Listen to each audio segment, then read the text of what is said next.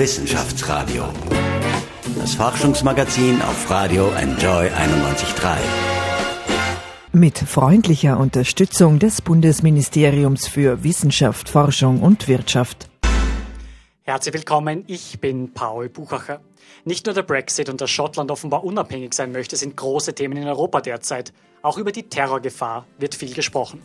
Der Fall des Mannes aus Wien Favoriten, der einen Anschlag geplant haben soll, hat heuer schon für Aufregung gesorgt. Er wurde wegen des Terrorverdachts verhaftet. Der Innenminister hat damals gesagt, dass sich der Mann zum IS, dem Islamischen Staat, bekannt hat. Der Anwalt des Verdächtigen hat die Vorwürfe bestritten. Ja, es sind unsichere Zeiten. Sechs Terrorverdächtige sind mittlerweile in St. Pölten verhaftet worden. Und gerade ist ein Anschlag mit offenbar islamistischem Hintergrund auf ein Einkaufszentrum in der deutschen Stadt Essen verhindert worden. Und der Terror in Berlin ist uns leider noch in trauriger Erinnerung. Drei Monate ist der Anschlag auf den Weihnachtsmarkt mit zwölf Toten her. Mit Anis Amri ist wieder ein Attentäter mit islamistischem Hintergrund im Fokus. Und jetzt werden viele mit muslimischem Glauben zu Unrecht verdächtig, etwas mit Terror zu tun zu haben. Was dagegen tun? Ich spreche heute mit Ednan Aslan, Professor für Islampädagogik an der Universität Wien. Und es gibt Fragen und Meinungen von Studierenden an unserem Haus, die wir in diese Sendung einbeziehen. Herzlich willkommen im Studio, Ednan Aslan. Dankeschön für die Einladung. Top aktuell ist das Thema der Spannungen zwischen den Niederlanden und der Türkei.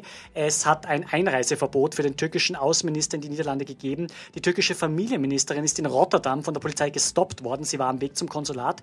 Das alles hat im Hintergrund mit dem türkischen Präsidenten Erdogan zu tun. Er will vor einer Abstimmung im April in der Türkei Werbung machen für ein Ja bei dieser Abstimmung. Ein Ja dazu, dass Erdogan, also er selbst, noch mehr politische Macht bekommt. Österreichs Außenminister Sebastian Kurz hat gesagt, dass er einen solchen Besuch hierzulande nicht will.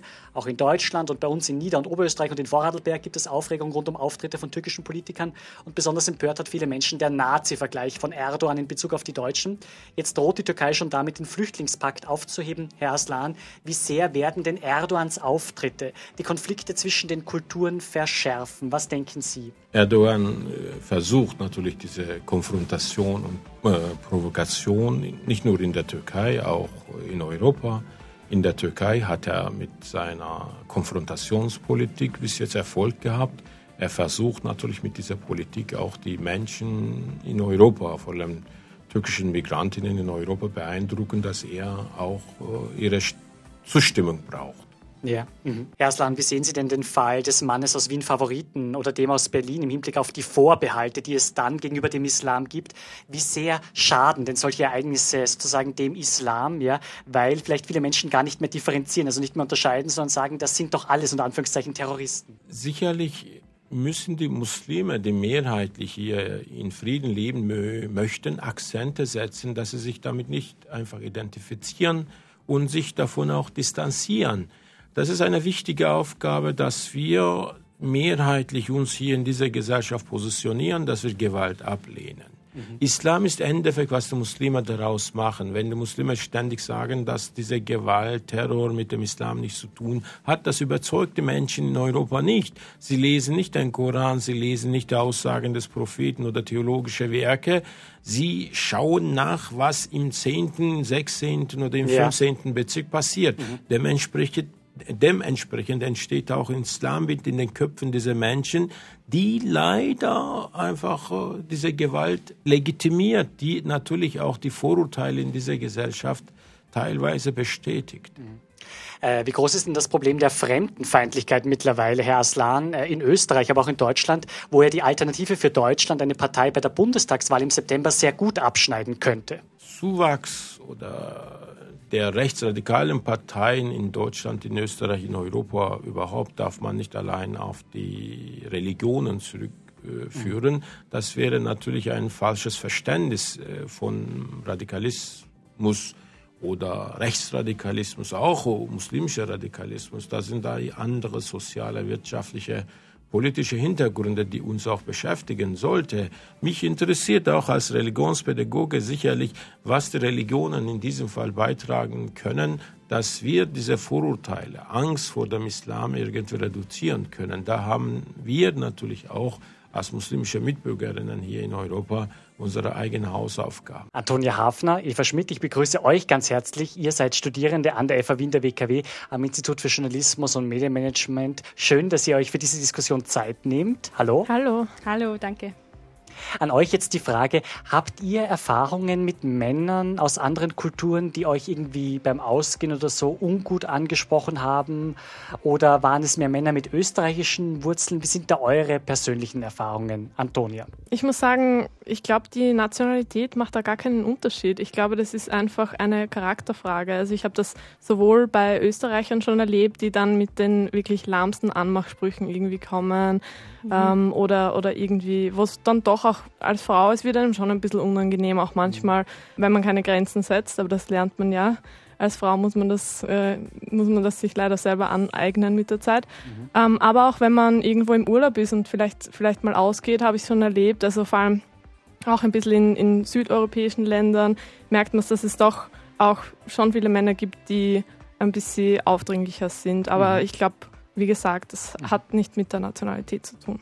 Wie sind deine Erfahrungen, Eva? Nun ja, also wenn ich ausgehe, dann ist es eigentlich ähnlich wie bei der Antonia, dass mich eher noch Leute äh, eh aus der Umgebung eben bl mir blöd kommen oder mich doof anreden oder eben richtig, also unter der Gürtellinie eben einfach auch und halt so die, die Frau als Objekt irgendwie so ansehen. Also da habe ich also jetzt mit ähm, ausländischen Kollegen überhaupt keine Erfahrungen gemacht. Antonia, du hast dich beim Medienprojekt hier am Haus, zum Beispiel Eichgraben, heißt es, mit Vorurteilen befasst, auch Vorurteile gegenüber unter Anführungszeichen Ausländern.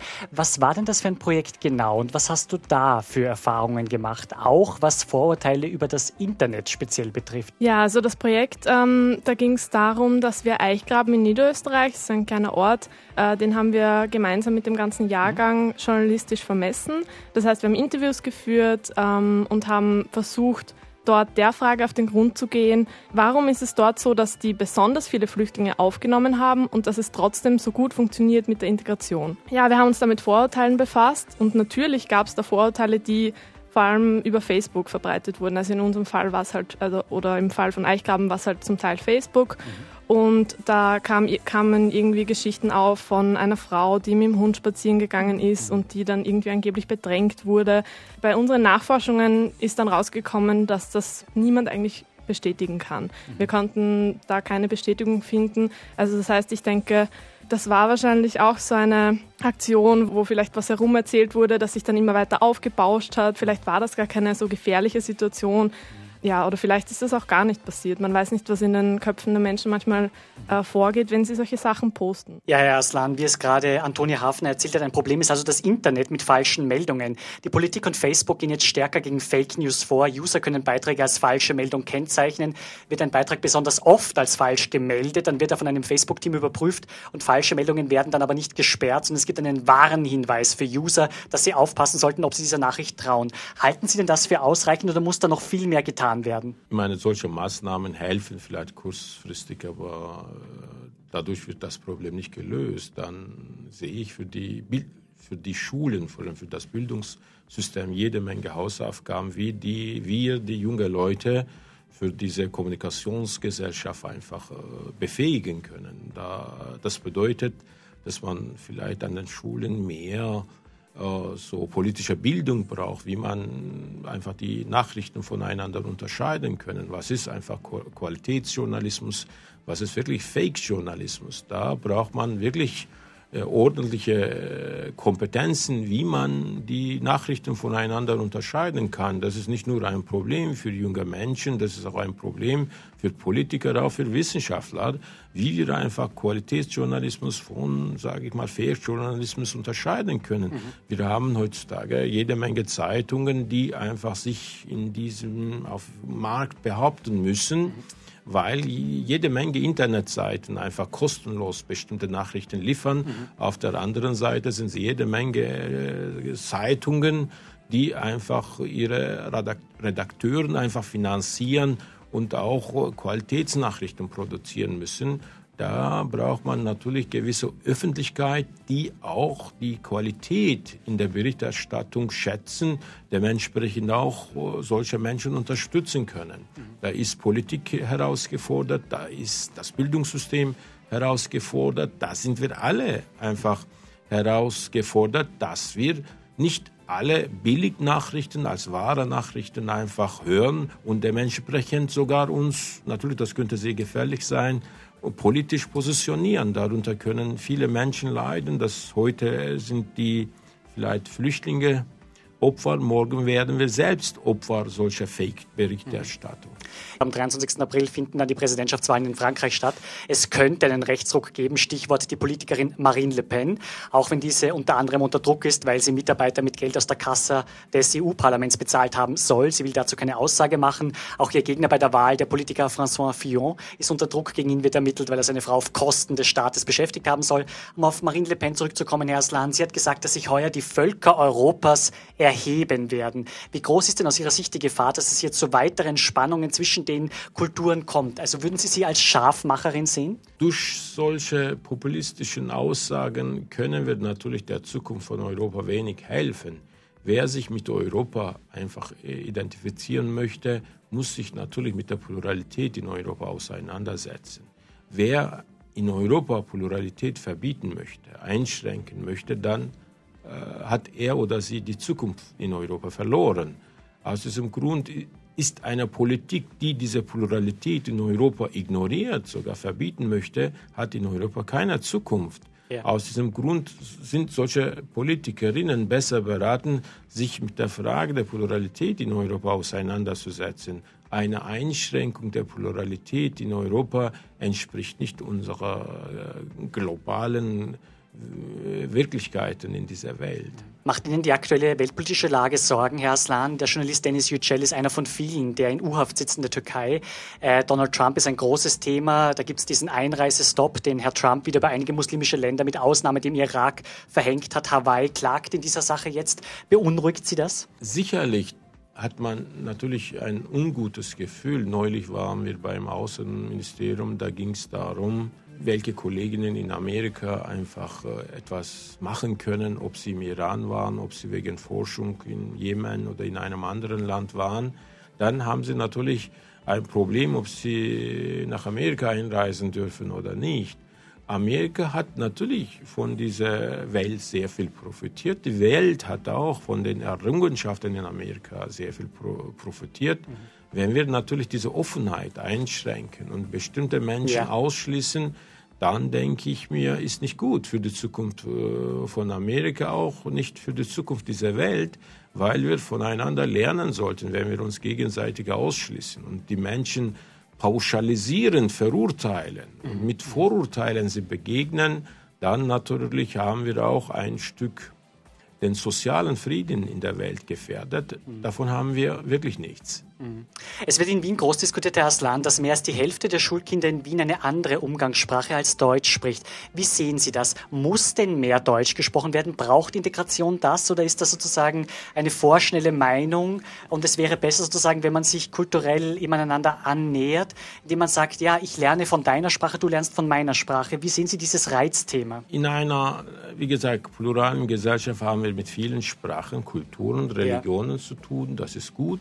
Wenn wir aber diese Pluralität wirklich zukunftsfähig gestalten möchten, dann braucht diese Pluralität eine gesellschaftliche Grundlage. Säule, wichtigste Säule dieser Grundlage besteht darin, dass die Menschen, alle, die in dieser pluralen Gesellschaft leben, diese Sprache können. Dass sie sich nicht nur einfach äh, mit dieser Gesellschaft, mit diesen Errungenschaften identifizieren, sondern auch mit dieser Sprache. Damit meine ich etwas mehr dass wir nicht nur diese Sprache beherrschen, sondern auch uns mit der Kultur dieser Sprache ein Stück identifizieren können. Wenn wir diese gemeinsamen Grundlagen in einer pluralen Gesellschaft nicht etablieren können, nicht erfahren, nicht danach leben können, dann haben wir keine Grundlagen mehr.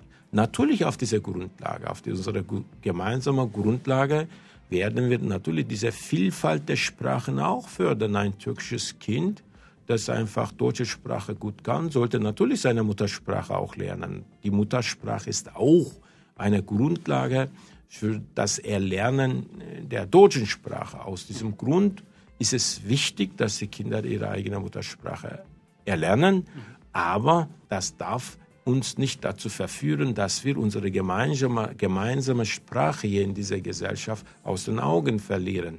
Deutsche Sprache ist Grundsäule unseres Zusammenlebens hier in Österreich, überhaupt in Europa. Sonst haben wir wirklich keine Möglichkeit mehr, miteinander zu kommunizieren, mhm. uns gegenseitig Fragen zu stellen, warum ich so bin, wie ich bin. Braucht es eigentlich mehr Begegnungszentren für verschiedene Kulturen, um ein Miteinander zu bewirken, zum Beispiel hier in Wien, Herr Aslan, und damit man Vorurteilen ganz gezielt entgegenwirkt? Wie sehen Sie es? Wir haben sehr viele Begegnungsmöglichkeiten. Entscheidend ist, wie wir diese Begegnung gestalten können. Unsere Kinder kommen in den Schulen zusammen, an den Universitäten kommen sehr viele Studierende zusammen. Da haben wir jede Menge Begegnungszentren in unserer Gesellschaft oder Begegnungsmöglichkeiten. Entscheidend ist, wie wir diese Begegnung gestalten, wie wir, von, wie wir voneinander lernen. Daher ist sehr, sehr wichtig, dass die Menschen in unserer Gesellschaft über bestimmte Pluralitätskompetenzen verfü verfügen, die uns befähigen, mit anderen aus anderen Kulturkreisen mhm. kommunizieren und austauschen zu können. Das ist nicht nur eine Aufgabe für die Migrantinnen, die bei uns hier in Österreich leben, sondern auch für die Einheimischen, die immer hier waren, äh, die einfach die Herausforderungen dieser Begegnung kennen und verstehen sollten. Das heißt, dass Integration ist nicht nur eine Aufgabe für die Migrantinnen, die nach Österreich gekommen sind, sondern auch, auch für die Menschen, die diese Migrantinnen einfach nach Österreich geholt haben. Daher brauchen wir eine gute Voraussetzung für diese Begegnung, wie diese Begegnung stattfinden sollte. Noch zum Schluss des ersten Einstiegs die Frage, Herr Aslan, was können die Bundespräsidenten Alexander van der Bellen für Österreich und Frank-Walter Steinmeier, neuer Bundespräsident in Deutschland, tun? Sehen Sie da auch die irgendwie in der Pflicht? Wir sind alle in der Pflicht, dass wir einfach äh, für den sozialen Frieden einen wichtigen Beitrag leisten müssen. Sicherlich, solche Präsidenten müssen immer wieder äh, gute Reden halten, aber das ist nicht unbedingt eine Aufgabe für die Präsidentin, das ist eine Aufgabe für uns alle. In der Schule muss es gelingen. Van der Bellen kann wirklich sehr wenig dazu beitragen, was in den Schulen passiert. Das soll auf der Straße funktionieren, ja. das sollte mhm. in der U-Bahn, in der Straßenbahn funktionieren, dass wir uns begegnen. Wenn ich manchmal mit U6 äh, zum Beispiel vom Meidling nach Wien äh, fahre, dann denke ich mir, da sind jede Menge Sprachen. Ich frage mich, was ist eigentlich unsere Gemeinsamkeit in dieser Linie? Was könnte für uns alle verbindlich sein? Ein Fußballspieler, ein Musiker? Irgendwas fehlt in dieser Begegnung, mhm. dass wir uns damit identifizieren können. Mhm. Da ist die Politik herausgefordert, solche Identitätsmerkmale Merkmale in der Gesellschaft zu fördern, dass ein Mensch nicht nur die Sprache liebt, sondern auch die Kultur dieser Sprache, Kultur dieses Landes auch ein Stück mitlernt, sich damit identifizieren kann. Solche Akzente können natürlich äh, auch unsere Politikerinnen von der Bellen wie die alle anderen auch leisten, dass man sich mit diesen Menschen identifizieren können. Das war sehr spannend in Rotterdam. Die Menschen wurden danach gefragt, ja. wer ist euer Kanzler? Oh, der Kanzler von Holland oder der Türkischen Republik?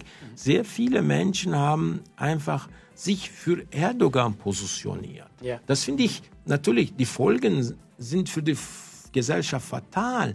Aber eine Gesellschaft sollte sich auch natürlich kritisch reflektieren.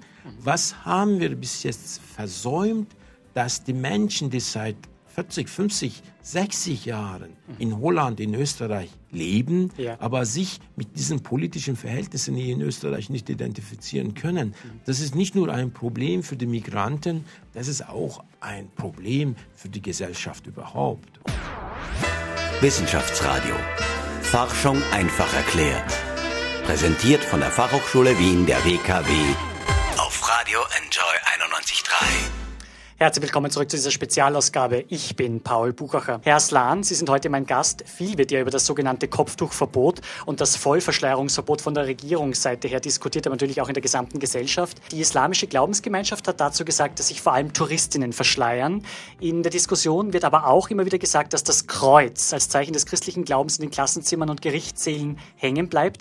Wie sehen Sie das, Herr Aslan? Spaltet das zum einen die Gesellschaft? Schadet das zum anderen Österreichs Tourismus, wenn es ein Vollverschleierungsverbot Verschleierungsverbot geben sollte. Wie sehen Sie diese gesamte Diskussion, die sich sozusagen an einem Kleidungsstück eigentlich aufhängt, nicht? Dann ist wieder die Frage, wie geht man mit dieser sagen wir, religiösen Pluralität in Österreich um? Das ist nicht nur eine muslimische, sage ich mal, Aufgabe, ist auch natürlich kirchliche und auch jüdische Aufgabe. Wie viel Religion wir in dieser Gesellschaft verkraften können, wie viel Religiosität wir einfach dieser Gesellschaft zumuten können. Diese Frage sollte uns beschäftigen.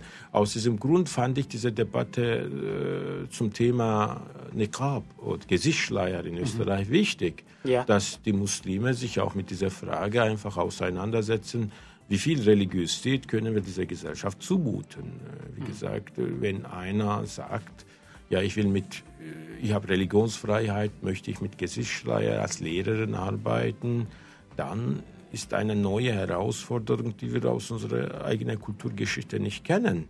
Wenn wir zum Beispiel vielleicht Kopftuchlehrerinnen, die haben wir hier in Österreich, die machen auch eine gute Arbeit. Auf jeden Fall können wir die Zahl der religiösen Ansprüche in unserer Gesellschaft immer erweitern. Wenn einer sagt, okay, ich habe Niqab, aber ich will Polizistin werden, mit einem männlichen Kollegen nicht im Auto allein sein. Alles kann ich theologisch begründen. Oder andererseits, ich will Polizistin werden, aber in einem Alkoholgeschäft nichts zu tun haben. Ja. Ich kann auch Niqab theologisch begründen. Das heißt, dass ich die religiösen Ansprüche der Religionsgemeinschaften theologisch nachvollziehen kann. Aber wie viel davon kann eine plurale Gesellschaft bedarf eine intensive Auseinandersetzung mit dieser religiösen Pluralität in unserer Gesellschaft. Deshalb können die Muslime diese Debatten nicht als Islamfeindlichkeit irgendwie erfassen. Das ist eine Debatte, die uns äh, ermöglicht, mit eigenen religiösen Ansprüchen kritisch auseinanderzusetzen, vorhandene Theologie kritisch zu reflektieren. Wie viel Islam ist in Europa zumutbar?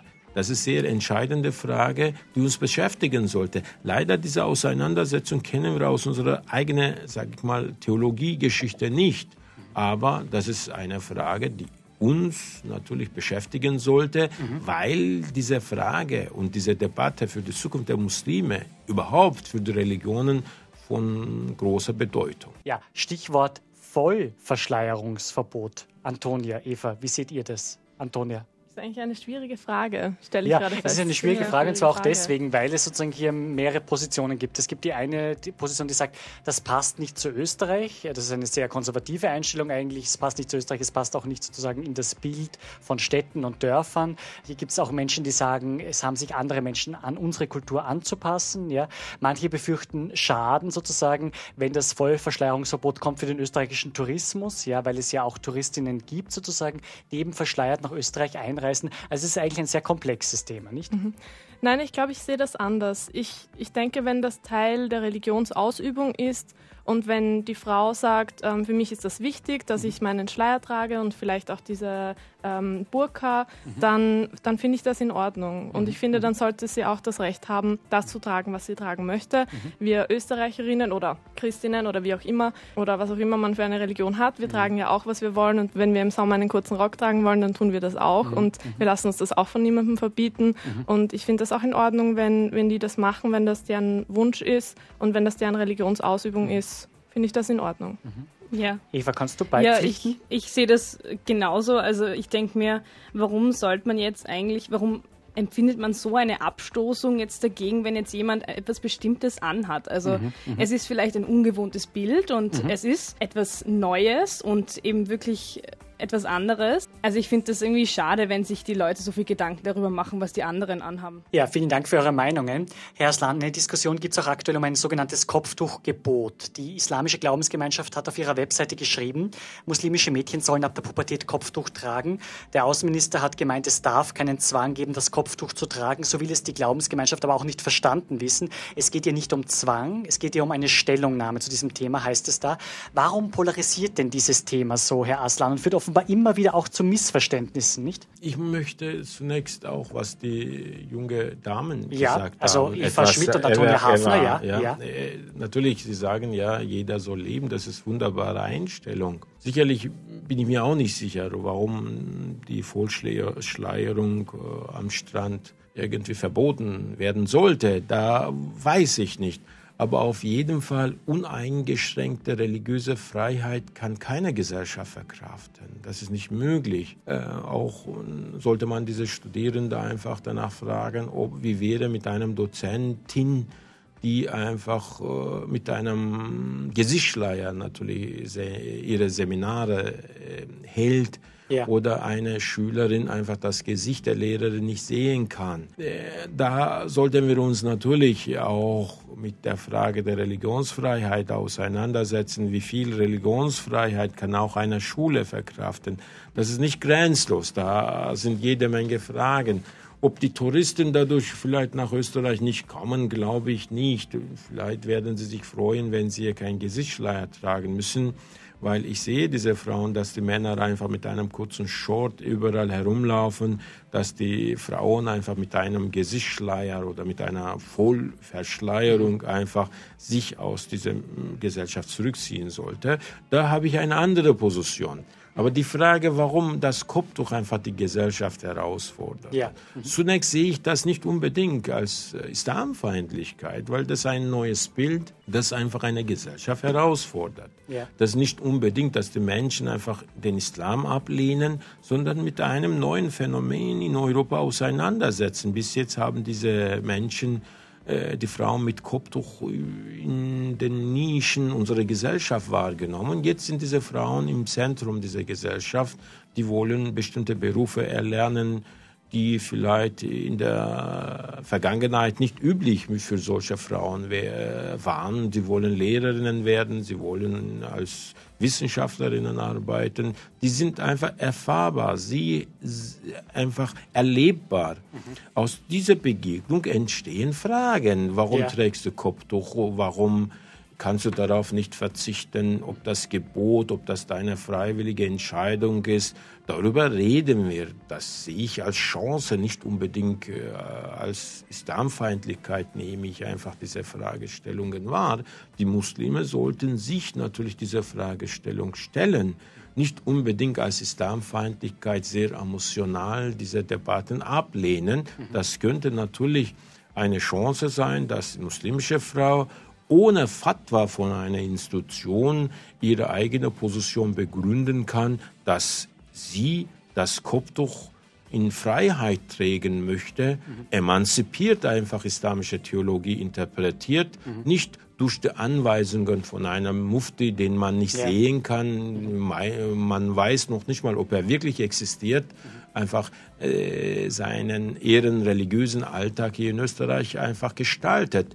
Da sind die Frauen vor allem einfach herausgefordert, eine bestimmte frauenfeindliche Theologie, die einer Wirklichkeit ist, aus diesen gesellschaftlichen Perspektiven, aus ihrem Alltag heraus kritisch zu hinterfragen, ob diese Einstellung vom 14., vom 9. Jahrhundert den Herausforderungen der Gegenwart entspricht oder nicht.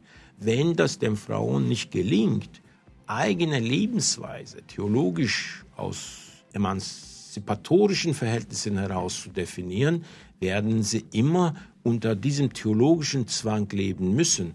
Daher ist diese Debatte auch eine Chance, dass die Frauen sich in diese Fragestellung auch emanzipieren. Das ist jetzt äh, Ihre persönliche Sicht, Herr Aslan. Ab Herbst startet am Institut für Islamische Studien in Wien eine Islamausbildung, unter Anführungszeichen. In einem Bachelorstudium sollen Seelsorger und Imame, also Prediger, ausgebildet werden. Um was wird es denn hier ganz genau gehen? Können Sie uns ein bisschen Einblick geben, was kommt da im Herbst, Herr Aslan? Wir haben zurzeit äh, eine zum Beispiel ein Institut, das Religionslehrer für die höheren Schulen ausbildet. Aber ab Herbst werden wir eine, ein theologisches Studium anbieten, in dem wir natürlich die jungen Menschen äh, für die religiösen Einrichtungen in Österreich ausbilden. Ja. Damit meinen wir, dass Imame und Seelsorger in verschiedenen Einrichtungen einfach arbeiten können. Das ist auch deshalb entscheidend, weil sehr viele Imame zurzeit aus dem Ausland kommen, ja. die weder Sprache können noch die gesellschaftlichen Verhältnisse kennen.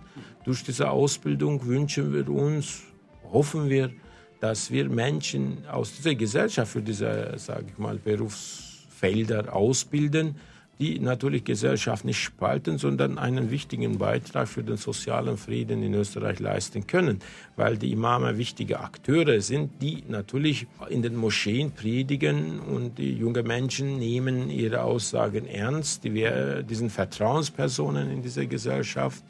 Wenn wir diese Imame als solche Akteure haben, die natürlich sich mit dieser Gesellschaft identifizieren, nicht im Auftrag eines ausländischen Staates hier etwas äh, predigen, dann haben wir sehr viele Vorteile natürlich für unsere Gesellschaft. Stichwort Imame. Der IS hat online laut Zeitungsberichten zum Mord an Imamen auch in Österreich aufgerufen.